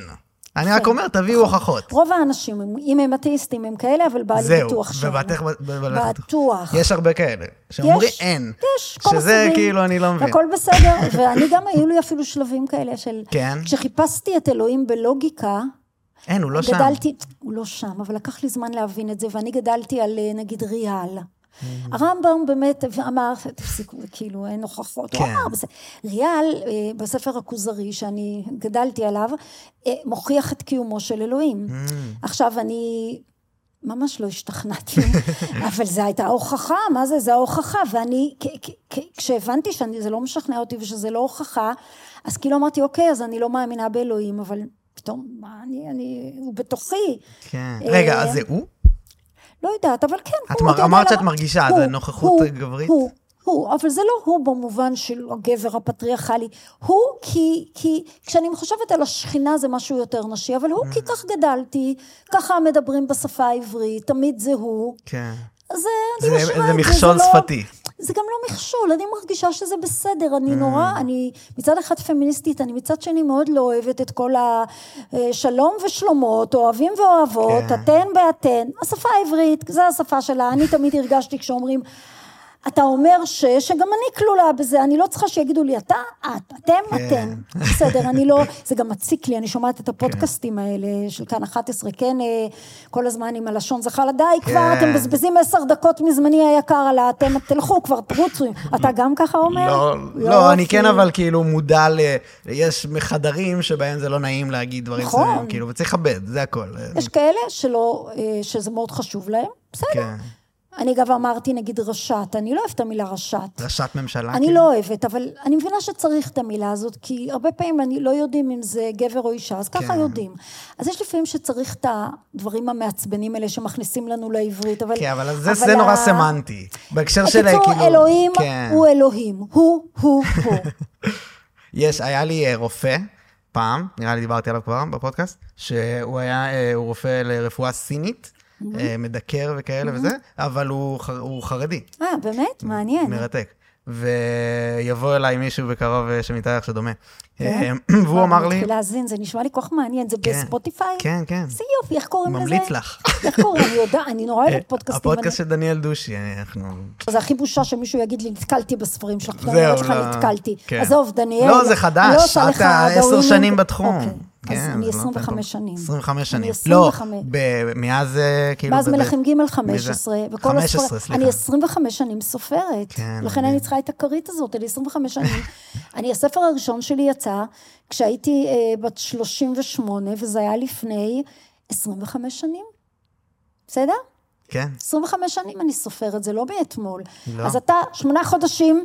עכשיו אני יודעת עליך, זהו, אני לא עושה משחקים ששמעתי משנים, אבל האמת היא שכן שמעתי, אני לא יודעת. אז באתי להגיד על הרופא, שהוא אמר לי שהחילונים שכחו שמותר להם גם להתפלל. וזה שינה לי משהו שהייתי, כאילו, רגע, אני יכול לדבר למישהו? כן. את לא מבינה איזה בודד זה להיות חילוני. אתה מרגיש את אלוהים או שאתה לא מבין כשאני אומרת להרגיש? אני מבין לגמרי את מה שאת אומרת להרגיש, אבל אני לא מאמין בישות שבראה את הכל. אוקיי, אתה מאמין בישות שהיא לא מובנת לנו בשפה הרגילה, ושהיא מתעניינת בך ואתה חשוב לה? כן, אבל מי שהיא, וזה מתקשר שוב לג'ורדן פיטרסון שדיברתי עליו, שהוא הגה את זה, ומי שהדמות הזאת בעיניי, זה התכונות הכי טובות שאפשר לחשוב שיש לבן אנוש, פרוסות על גבי כל האנשים לאורך ההיסטוריה, הם שופטים אותי מהעבר שלנו. זאת אומרת, אתה אומר שהנשמות עלו והם קיימים. לא, לא, לא, לא. הם כאילו, אנשים כמו ישו, או אנשים כמו משה רבנו, או מוחמד, שאפשר להריב על האם הם היו קיימים, אבל בהנחה והם היו קיימים, הם נורא השפיעו על המציאות שלהם, כי היה בהם משהו שמה? אלוהים נגע בהם. זה אומר שהם היו מכוונים נורא לאיך להיות בן אנוש הכי טוב. טוב, אבל אתה מאמין באותה ישות שנגע בהם, שהיא גם, שהיא נמצאת והיא עדיין נוכחת והיא עדיין נוגעת? כן, אני מרגיש שאם אני אגיד את מה שאני חושבת, את לא תקחי את זה אולי ברצינות, אבל אני מרגיש שכאילו, היא נוגעת גם בהמון אנשים שאני מעריץ. אתה מבינה, אני מרגיש שבתוך כתבייך יש את זה.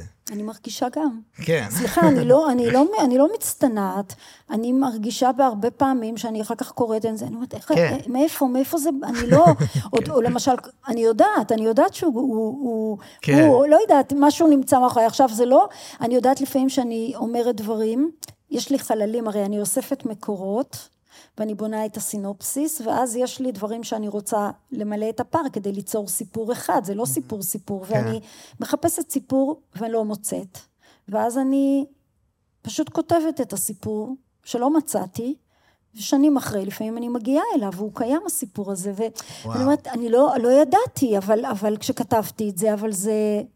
אז אני יודעת שאני נאבקת, אני לא כותבת בקלות, ואני נאבקת כדי שזה ייגע בי, אבל נאבקת, לא מוותרת, ואז יש את אותו דבר ש... כן, וזה שם... תודה שאמרת לי. אני באמת מאמין בזה. אבל אני מאמינה שלכל אדם. לכל אדם יכול, זהו, ההבדל הוא כוונה. ההבדל הוא כוונה בעיניי. כי כאילו, האם אני מוכוון באותו יום נכון מספיק בשביל לתקשר עם כל האבות הקדמונים שלנו שעשו את עבודתם ונזכרו לדורות, כי הם כאלה זוהרים. זה כי הם היו ככה כל יום והשקיעו ולקחו על עצמם אולי את הסבל של כל האנושות, הטרגדיה האנושית, לקחו אותה על הכתפיים. אני לא חושבת. זה אולי, זה קצת נוצרי, זה קצת נוצרי. אני אולי בגלל שאני באמת נורא לא בכיוון הנוצרי, נורא לא קורבן, אני מאוד חושבת שכמו שהבעל שם טוב אומר, כי אני חסידית, אתה תגיע למקומות הכי גבוהים מתוך שמחה, כשתהיה שמח, אתה תגיע, אם אתה תהיה אומלל ומדוקה, כלום. נכון, אבל את לא מאמינה שיש המון המון סבל בעולם. יש המון סבל, אבל אם אני נכנסת אליו, אני כל הזמן, אני יכולה לעשות או לא יכולה? רוב הדברים אני לא יכולה. לא יכולה, לצערי. מה שאני יכולה, אתה יודע, פה תרומה, שם תרומה, הבן, לא משנה, מנסים זה, אבל רוב הדברים מול הסבל, מה אני לא יכולה? ואז אני אומרת, אבל אני רוצה לחיות חיים שמחים, אני רוצה לשמוח, אני רוצה להודות על מה שיש לי, וכשיש לי את ה... אני לא אומרת נגיד, עמוס עוז אמר לפני הרבה שנים עוד, הוא אמר את זה כשהייתי סופרת צעירה, ואני אמרתי לא, הוא אמר, אתה לא כותב, אלא מתוך צעקה. כן. ואני, לא, אצלי הפוך, יש לי גם צעקה וסבל ובכי בכתיבה, אבל אני דווקא כותבת מתוך הייעוד הזה, השליחות הזאת, שזה משהו הרבה יותר שמח ואופטימי. זה, אני שנייה עוצר בגלל הזמן, יש לי עוד, כאילו, ממש באי להגיד. אני מצטערת, הייתי רוצה לשבת איתך 3 שעות. גם אני הייתי ממש רוצה. איזה בסה, לא ידעתי.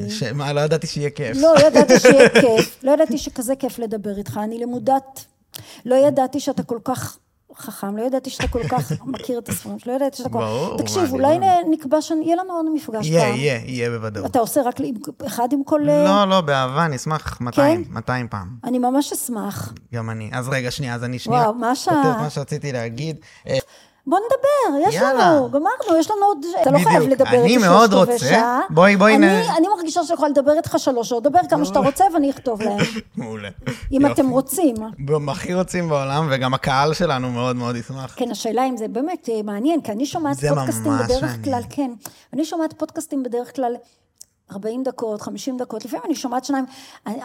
הקהל בכלל רגיל היום לפודקאסט 1.5 שעות? לדעתי, יש לי תיאוריה שיש 2 זרמים במקביל, שקוראים שזה כמיהה למאוד מאוד מאוד תוכן קטן מקובץ. גם כפול במהירות. ברור, יש גם את זה, לא, אבל זה כן תוכן ארוך. יש רצון ל10 שניות. 10 שניות. 12, כל אלה. זה קורה היום מאוד בעולם. כן, בטח, היום ברשת.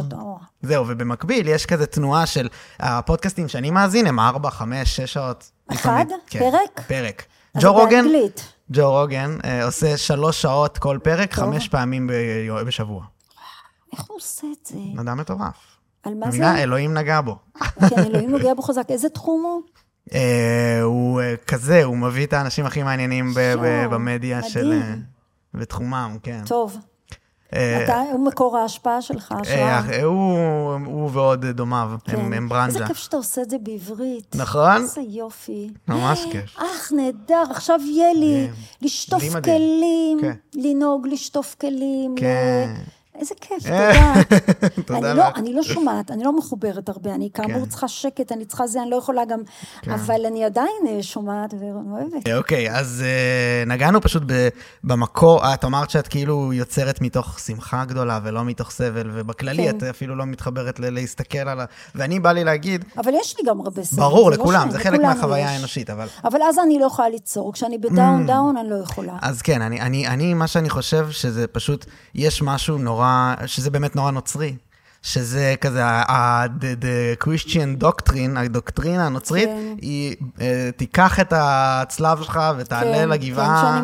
את לא מתחברת, אני כן. אני לא מתחברת, אתה כן? מאוד. לא מתחברת לזה, כי אני גם יהודייה, וגדלתי זה, וגם כי אני כל הזמן לומדת, וגם כי אני באישיות שלי ככה, אבל אתה אומר ש... אני חושבת שאנחנו גם האישיות משתנה לפי מה שאנחנו... אם אתה אוהב את זה, אם אתה מאמין בזה ואוהב את זה, ואתה נמשך לזה, אז... אז כנראה יש סיבה. שאני חושב שפשוט להסתכל, להישיר מבט אל הסבל, כאילו, אם מי שאומר שאין מקום כזה גיהנום, לא חווה מספיק בני אדם. יש אנשים שחיים בגיהנום. יש אנשים שחיים בגיהנום, אפשר להגיד אפילו אולי חלק עצום, אולי רוב האנושות. בדיוק, אפילו רוב. כן. ואנחנו אנחנו דור, לי היו סבים ניצולי שואה, ההורים שלי הם צעירים מאוד, אבל גם, מה, אנחנו, מה, זה היה ברור, איך אפשר להגיד שאין? לגמרי, לגמרי, אני מסכים. אנחנו כמה שאנחנו, לא, אפשר לתאר כמה אנשים סובלים. בדיוק, ואני, משהו מחזק אותי, בלהישיר מבט אליהם, כאילו. לא דווקא ברמה אישית. זה עוזר להם? דעתי, כן. במה זה עוזר להם? כי, אוקיי, אני אתן לך דוגמה מהתנ"ך, של נוח, אומרים שמה שהיה הקטע של נוח, הוא שהוא היה חכם בדורותיו, כאילו. ומה זה אומר? זה אומר... צדיק, כן. צדיק בדורותיו, אבל זה בעצם אומר חכם, wise באנגלית. וזה בעצם כאילו, אני ערוך לקראת מבול, כי אני רואה משהו שכל השאר לא. זה אומר שאני מודע לקטסטרופה, לטרגדיה האנושית, אני מודע שכל שנייה משהו עלול לקרוא. רגע, ומה זה עוזר לך? וזה נותן לי את התיבה לשוט עליה במבול. איזה תיבה? בסופו של דבר המבול מגיע, תמיד. אוקיי, איזה תיבה תהיה לך? שאני אין, שאני לא רוצה להסתכל על ה... אני חושב שיש לך, אני רואה את זה גם בכתיבה שלך, מה שאני אומר על עצמי, אני חושב שיש לך, ואולי, כאילו איפשהו פה אנחנו לא מדויקים בשיחה, אבל נראה לי שכן יש לך את זה, אבל שזה פשוט לקחת על עצמי את ההבדל בין קין והבל גם, כשהבל לוקח על עצמו את להקריב קורבנות בצורה עם אלוהים, וקין לא מוכן לקחת את להקריב את הקורבנות שהוא נועד לעשות. אז אני כאילו לוקח על עצמי את האוקיי, איזה קורבנות אני צריך להקריב היום, בשביל שמחר ייראה קצת יותר טוב. כל יום. תן לי דוגמה. הצרות הכלכליות. אקולוגיה, בסדר. כן, הצרות הכלכליות. אקולוגיה, כולנו מאז שאנחנו מודעים, אנחנו משתדלים, אבל גם היכולת שלנו להשפיע, הרי אנחנו, אם היינו תעשייה גדולה, אם היינו זה, בסופו של דבר, כמה שאני אנסה, לא כלים חד פעמים, אני עושה את זה, אבל אני יודעת שזה כלום, שמי שקובע זה בעצם התאגידים, הממשלות, זה לא ה... כמה שאני אעשה, אז אוקיי, אז אקולוגיה, מה עוד? שאני בעצם, אני חושב שזה... מה עוד אתה עושה בשביל למנוע את ה... הטרגדיה, אני חייתי את החיים שלי בצורה נורא טרגית, כאילו, היה לי הרבה סבל בחיים. כן, כל כך צעיר והיה לך הרבה סבל? כן, פשוט האופן שבו בחרתי לחוות החוויות שלי, היה עם צבע של סבל, תמיד. גם בתור ילד. תמיד, כן. ובאמת היו סבל, או שזה הסיפור שסיפרת על עצמך? זה נראה לי מין ניאליזם, זה היה חוסר משמעות. ובעצם הקרבת קורבנות. כן, דיכאונות וכזה, ממש. ופשוט ברגע שהתחלתי לקחת יותר אחריות על החיים שלי, ולהסתכל מסביבי במה אני יכול לתקן בקרוב, התחלתי להתקדם בטירוף אל עבר אורח חיים הרבה יותר טוב. וכל עוד אני אמשיך עם זה, אני חושב... בסדר, אז אתה כן רוצה לשמוח ולחיות חיים טוב. ברור, ברור. אתה לא רוצה להישאר עם הדיכאונות, אתה עושה מה שאתה יכול כדי דווקא... אבל זה היה בגלל שלא לקחתי אחריות. ככל שיותר הסתכלתי על זה שאנשים מסביבי סובלים ואני יכול לעשות עם זה משהו? זה מה שאני שואלת. סליחה שאני מעניין אותי, מה אתה עושה עם זה? אם אני מתנדב בפועל וזה? לא, אני חושב שלקחת איתי אנשים שחשובים לי, צורך, כמו אפילו אחים שלי פה, שאני מרגיש שעצם זה שאני מודע לאיזה מבול שעתיד לבוא, זה ילץ אותי לייצר עבור כולנו הכנסה, כאילו סבבה. יפה. אז כאילו... אתם מתפרנסים מהפודקאסט? כן, אנחנו עושים חברה בעצם, מפיקים לאנשים. איזה יופי. אז אתם מפיקים לאנשים, זה המקום שלכם? לא, יש לנו כמה מקומות. ואתם מפיקים, אבל מהפודקאסט עצמו, זה רק אם יש פרסומות, אפשר להתפרנס. אז נכון, אז אנחנו מפיקים גם עבור אחרים, ועושים פרסומות בעצמנו, ודברים כאלה. באמת? כן, חברת הפקות. מדהים. אנחנו עושים מוזיקה גם, כן. איזה יופי. אתם מוזיקלים או שאתם מאבדים מוזיקה? אנחנו מוזיקאים בעצמנו. ענבל פה, אלוהים נגע בו, הקשר המוזיקלי. מדהים. לחלוטין, כן. טוב, תשלח לי אחר כך לינקים, גם עליכם, לא רק על הפודקאסט. ואבא שלנו, כן, שלנו. מה אבא שלך? אבא שלנו, אומן בינלאומי. איך קוראים לו? קוראים לו אורי דושי, גם, אני נשלח לך. רגע, אורי, באיזה תחום הוא אומן? הוא פסל שעושה פופ-ארט. כן. כן. שוב, אני לא מתמצאת בעולם. כן, כן, נחתי. אגב, אני לא מתמצאת, אבל פה ושם אני שומעת, גיסתי שתבוא לקחת אותי, הם שתי בנות זוג, גיסתי ובת וואלה. הזוג שלה, ויש להם ילד, ובת הזוג שלה היא אומנית ישראלית מאוד ידועה, גנית ברס. וואלה. אתה יודע, וואלה. היא מאוד, היא, שוב, זה לא בדיוק ציור, זה סוג של, אבל אני דרכה שומעת מדי פעם ככה את השמות, והיא מראה בגלריה, כדאי לקרוא את זה, אז כן, אז אני יודעת, אני שוב, את צורכת את תרבות ואמנות? אפשר להגיד שאני, נגיד מוזיקה, אני מאוד אוהבת, אבל הטעם שלי מאוד דל. וואלה. אני מאוד אוהבת סוגים שונים, מאוד מאוד מאוד אוהבת, אבל אני למשל, כל העניין של מוזיקה שלו, שהיא לא עברית, שמעט, אתה יודע, היו את האלה מדי פעם שאספתי לי, זה לא, אני גם שומעת מעט מוזיקה, כי אני נורא צריכה לי את השקט בשביל להתרכז, אז אני אפשר להגיד שאני צורכת מוזיקה, אני הולכת להופעות גם, אבל אני לא יכולה להגיד, בטח לא כמו הדור הצעיר, כמו הילדים שלי, מה עוד, תיאטרון, אני גם כתבתי, קולנוע אני מתה, קולנוע סדרות. את קוראת ספרים? קולנוע, בטירוף קוראת ספרים. תספרי לי על זה, בבקשה, איזה ספרים את קוראת? אני קוראת ספרים, תכף אני אספר, אני מאוד מאוד אוהבת קולנוע וסדרות היום, מאוד. סדרות, כאילו נטפליקס? סדרות, נטפליקס, מאוד מאוד אוהבת, כל מה שקשור לקולנוע, כל השפה של קולנוע, נורא אוהבת, זה התרבות שאני הכי אוהבת. ספרים, ספרות, אבל חשבתי שאתה אומר תרבות ציור, כן, אז מוזיאון, אני אלך כשאני בחול, מוזיאון 3 שעות, ואני די מספיק, זה לא ברור, אבל זה המצב. לא, זה מובן. לא אלך למוזיאונים כמעט, אלא אם כן יהיה משהו מאוד מיוחד. זהו, זה התרבות שאני צורכת, אבל ספרות, קולנוע, הרבה. אוקיי, אז בואי נתחיל מקולנוע דווקא, מה 10 סרטים אהובים? למה אתה עושה לי את זה? לא. לא, מעניין, למה? מה, בקטע שלא? לא, זה מסוג הדברים. לא אוהבת את ההשוואה? לא השוואה, אני מאוד לא אוהבת את ה... מה הסרט הכי אוהב עליך? מה זה? עכשיו, קודם כל נתחיל מזה. אני יכולה למנות לך אלפי ספרים או סרטים שאני אוהבת. אני לא מאמינה באחי הזה. לא מאמינה. מה אני עכשיו אגיד? זה מלחיץ אותי. מה, סרט 1, 2 שאני אחי? מה אין אחי? מה אחי? מה אחי? יש הרבה סרטים שאני אוהבת, יש הרבה סרטים שהשפיעו עליי, אבל אין אחי, ופתאום זה גם עניין של תקופות, פתאום בתקופה מסוימת אני אזכור את זה, תקופה מסוימת, אני ממש לא בקטע של... איזה קטע? תמני את התרבות שאת הכי עשיר, הכי אהוב עלייך הזה. אל תעשה לי את זה. אני ממש עושה את זה לעצמי כל הזמן. אתה עושה את זה לעצמך? כן, אני אומר... במה זה מקדם אותך? אני ממש אוהב את היכול... מה, וואלה, אולי זה לא. אולי זה הרגל מגונה? לא, אני שואלת, כי אני חושבת שאם אתה אומר לעצמך, אני הכי אוהב את זה... אתה מגביל את הכל... אתה מגביל את עצמך, ואז אתה עלול להיות פחות פתוח. אני פשוט לא כזה מגביל את עצמי אחרי שאמרתי את זה ללשנות את דעתי. מותר לי לשנות כל יום את דעתי. נכון, אז בעצם אין משמעות לאחי. נכון. אז למה אתה... לשיחה. זה עוזר לי להבין מה... למה אתה עושה את זה? מה את רואה? אדם אומר לעצמו, אני הכי אוהב את זה, ואז אתה לא... הכי, ועכשיו יאללה, תיכנס לזה, ואז רגע, מה באותו רגע אני הכי? אין לזה, לא. מרתק. זה כן, זה מתוך רצון להכיר אותך ולחשוב איך את חושבת, כאילו. ואז כאילו... אבל אתה שואל אותי דברים הכי ישירים. כן. זהו. אז... זהו, אבל לא אכפת לי אם תעלה שם של סרט ונדבר עליו, סבבה, אם אתה רוצה לדבר על סרטים במקום על היצירה שלי, סבבה. לא, אני מעדיף לדבר על היצירה שלך לגמרי.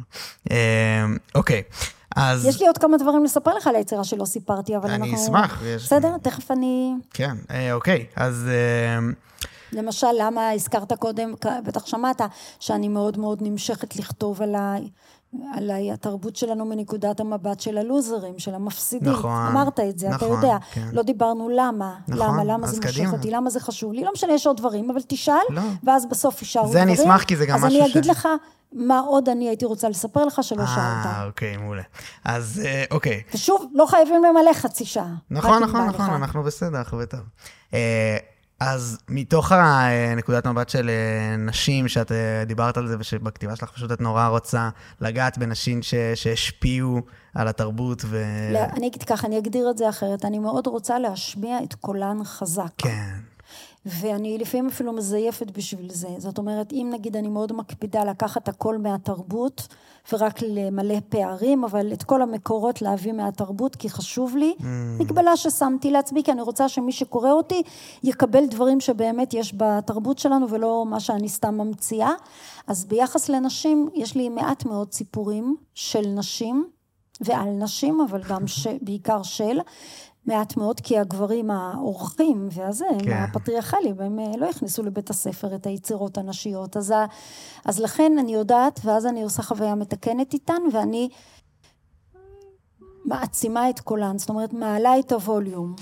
שאלת אותי איך לקחתי את הסיפורים של רחל, הכרתי סיפורים, אבל כדי להשמיע את קולה, הייתי צריכה לתת ווליום יותר חזק לסיפורים שלה, מה שלא עשיתי בדרך כלל הדברים. מה זה ווליום חזק? זה אומר שאם יש לי לפעמים משפט אחד,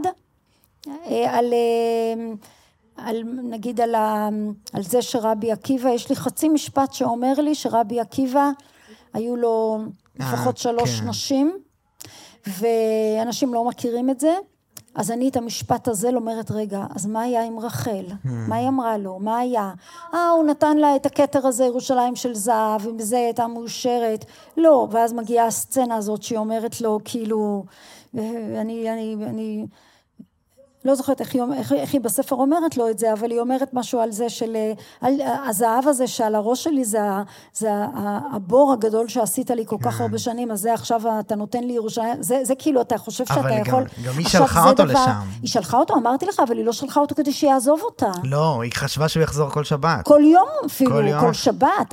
אז זה למשל, הקונפליקט הזה, זה לא דבר שאני מצאתי שיש. מצאתי או זה שהוא... יש לי עוד הרבה דברים, דוגמה על רבי עקיבא, אבל אני מעצימה, זאת אומרת, אני לוקחת דברים שבו היא אומרת, או אפילו לא אומרת, אני יודעת שהיא אמרה, גם אם לא כתוב שהיא אמרה, ואני מגבירה את הווליום ונותנת לה לדבר, ואני מרגישה איפה היא נמצאת ומה היא אומרת, ובעוד לדברים אני לא עושה את זה פחות. מונח מעניין בטירוף, להגביר את הווליום. באמת? כי כאילו, את בעצם מסתכלת על זה בהקשר של קול.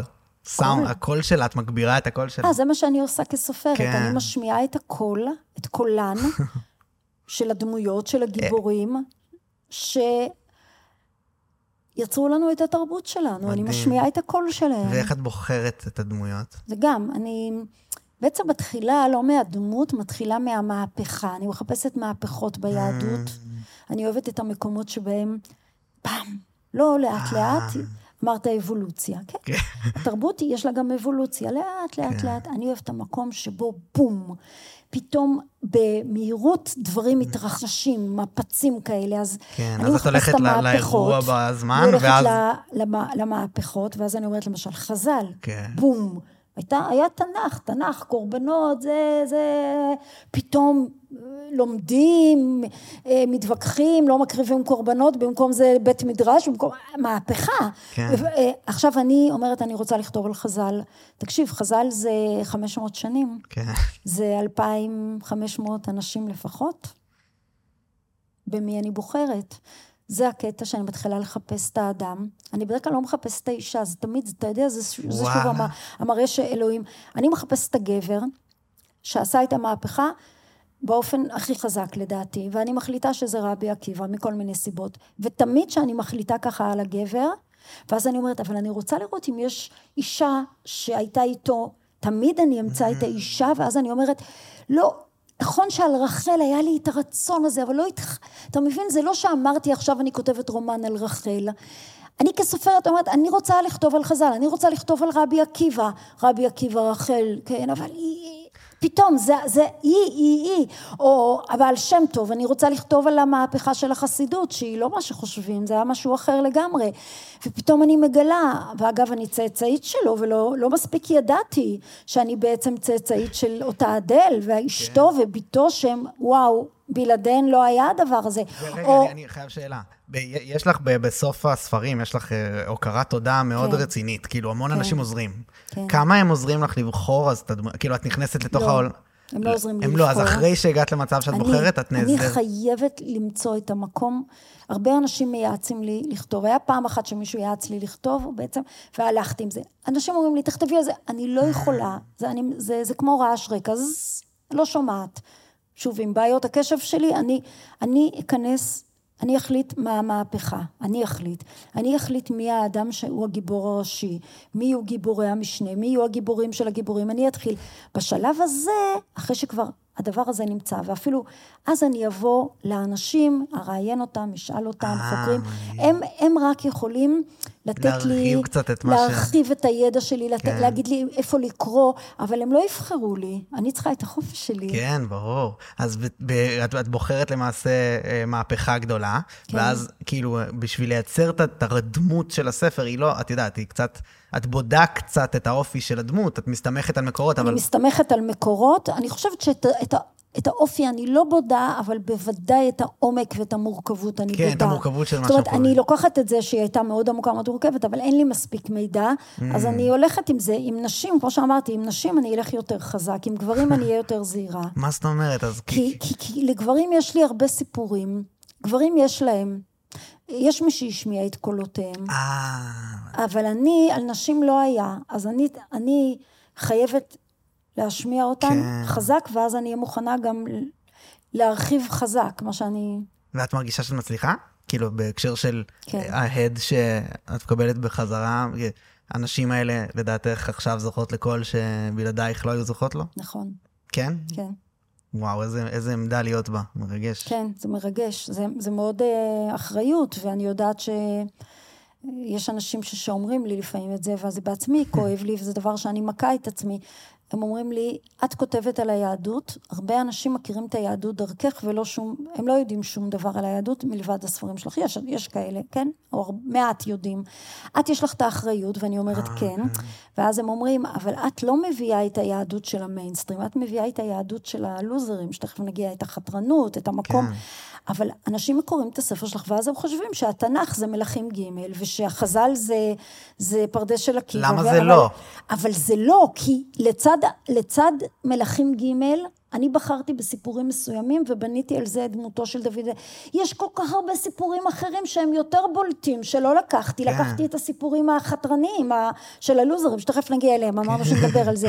זה אחריות, כי אז הם אומרים לי, אנשים גומרים את הספר, מה הם יודעים על חז"ל? את מה שאת הבאת להם, אבל את הבאת להם בזווית ראייה מאוד מסוימת, שהיא זווית ראייה שאת אוהבת, היותר חתרנית וזה, אבל, ואז אני מתלבט, זה קשה לי עם זה. אני לא רואה את העוול שנעשה. למה? כי כאילו, אתה דיברת על, אני לא רוצה לעשות השוואה יותר מדי דרמטית, אבל את דיברת על קולנוע, וטרנטינו לצורך, אני עושה את זה הרבה. טרנטינו אין לו יומרה לקחת תרבות, באמת, שכתובה, שאני לא יודעת מה היה באמת, אבל הוא אומר, אני ממציא הכל. לא, אבל לשנות ניואנס. הוא שינה, נניח לצורך העניין בסרט ממזרים חסרי כבוד על הנאצים, הוא שינה שבסוף היטלר מת. זה ניואנס קטן. נכון, נכון. אבל לא, ואצלך מה שאת עושה, זה את נותנת... אבל זה נכון, זה דוגמה טובה. את לא משנה הרבה. אני כן, זה העניין.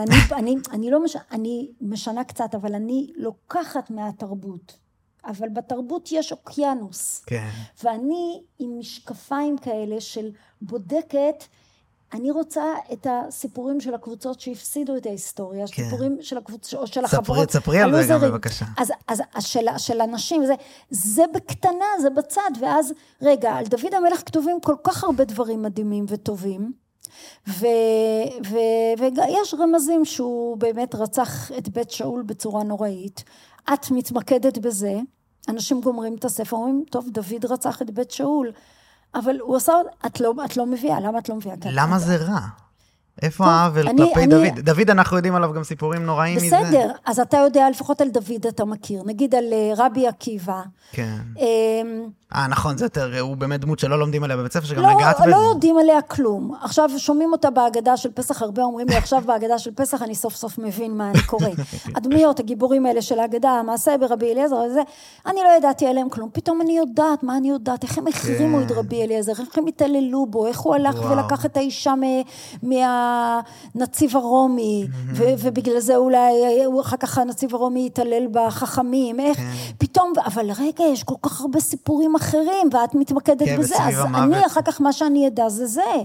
זה אחריות. זה אחריות, אבל אני לא חושב אני לא רואה את החלק שבו, את עושה נזק כלפי הדמויות האלה. מה שאני אומרת לעצמי, קודם כל אני מתנצלת בפניהם הרבה, ואני גם אעשה להם פה ושם תיקונים, נגיד לדוד המלך עכשיו הספר הנוכחי שלי עושה לו קצת תיקון, אני אומרת לעצמי, הרי אני יודעת על עצמי שאני לא יודעת מדע. עכשיו, מתי אני אתעניין במדע? אני אתעניין במדע משהו שבמקרה אני אשמע מבעלי או בני מדברים, ואז אני אתעניין, הם יגידו לי על זה משהו, ואז אם אני אקרא בארץ כתבה שקרובה למה שהם דיברו, אני אקרא את הכתבה. אם אני לא שמעתי על זה, אני לא אקרא. אני אומרת לעצמי, העובדה שאדם לומד יהדות קצת אפילו. כן, אני מסכים. קצת, אז אחר כך יש לו בסיס לרכוש עוד ידע. עכשיו, זה נכון שאני הייתי אומרת לאנשים, אני רוצה להגיד לאנשים שקוראים את הספרים שלי, תקשיב, מה שאתה קורא אצלי זה רק נקודת מבט מסוימת בתוך אוקיינוס, אל תחשוב שזה כל היהדות. אבל אני אומרת, גם אם הוא לא יודע, הוא חושב, קראתי, אז אני כבר יודע מה זה, אתה לא יודע. אני הייתי רוצה שאנשים יקראו, נגיד אנשים שלמדו בישיבות, קראו את הפרדס של עקיבא, חטפו שוק, התחילו ללמוד, לראות איפה הסיפורים האלה, איפה... כן, היא לקחה אותם, אבל יש את זה ויש את זה, יש להם את היכולת לראות את הסיפורים בהקשר. אנשים שלא בקיאים, לא יודעים. אז הם קיבלו לפחות משהו. הם קיבלו משהו, זה מה שאני אומרת לעצמי. גם נגענו במוזיקה. אני מרגיעה את עצמי בזה.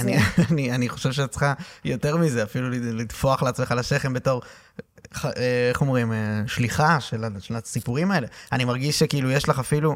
בדומה לעוד דמות תרבותית שנראה לי אפילו פועלת באותם שנים כמעט כמוך, שזה אביתר בנאי, שהוא עושה דעתי עבודה דומה. אני אוהבת אותו. המוזיקאי, הבת שלי לימדה אותי לאהוב אותו. וואו, אני אוכל לספר לך עליו משהו. בטח. היא השמיעה לי אותו לפני איזה 15 שנה, הביאה אותי לשמוע שיר, היא אמרה, זה המוזיקאי שאני הכי אוהבת, אביתר בנאי, אוקיי, בנאי נהדר, כל המשפחה, והיא משמיעה לי סיפור על גבר שרוצח בחורה. אוי, כן, אקדח.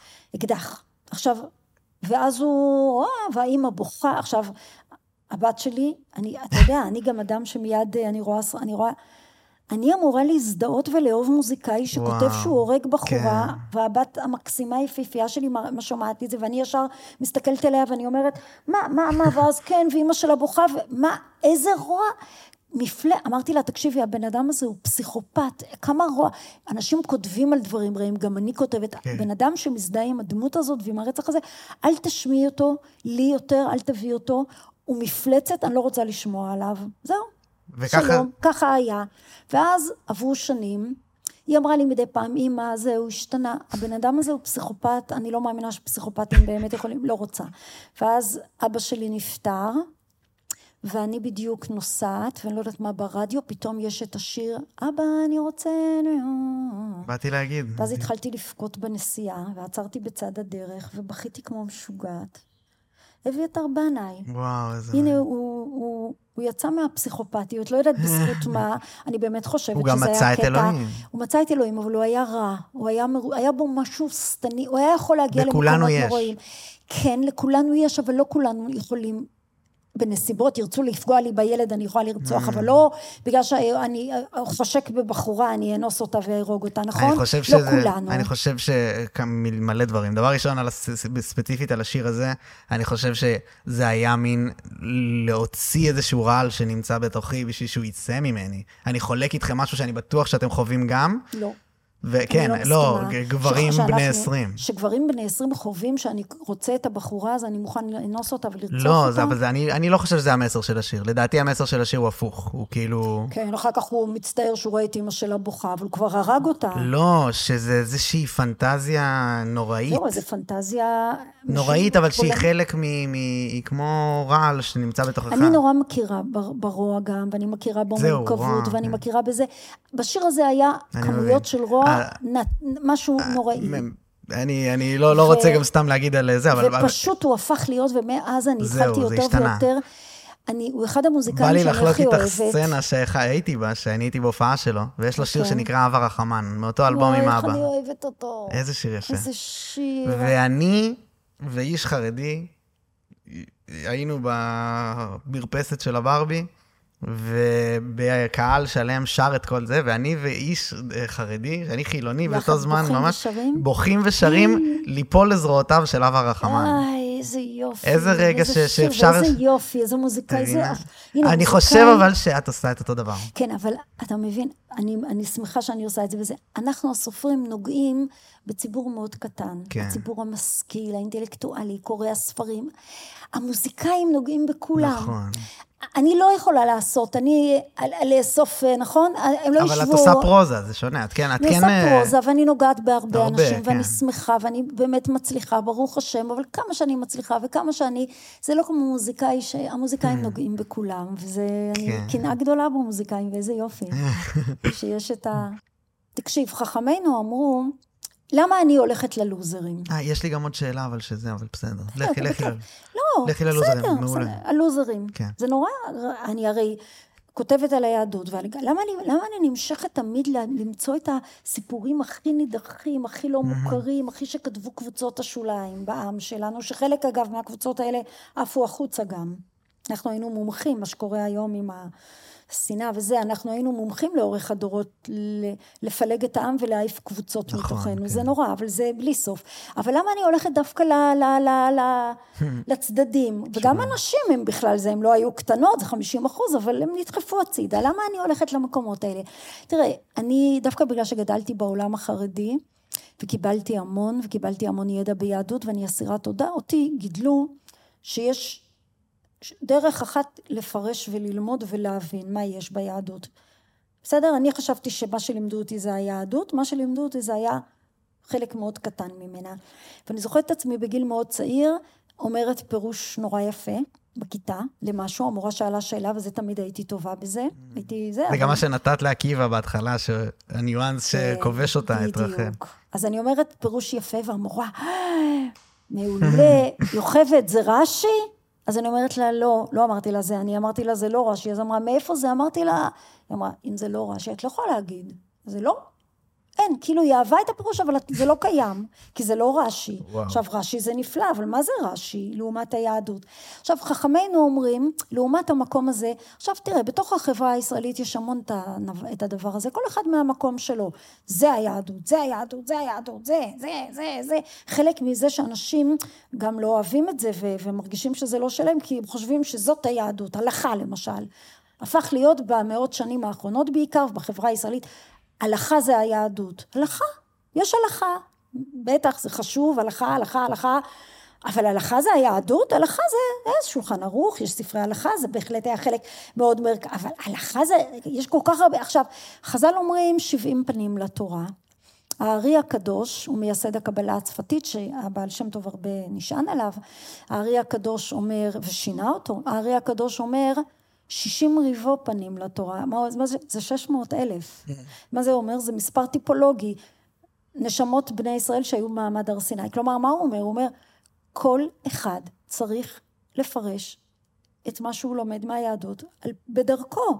אם אתה רק חוזר על מה שנאמר, אז בסדר, אז אתה מדקלם. תלך עם ה... יש לנו עוד, זה, זה, זה, וזה, וזה, וזה, לכל פסוק, לכל משפט, מה שאמרת קודם על קין והבל, זה...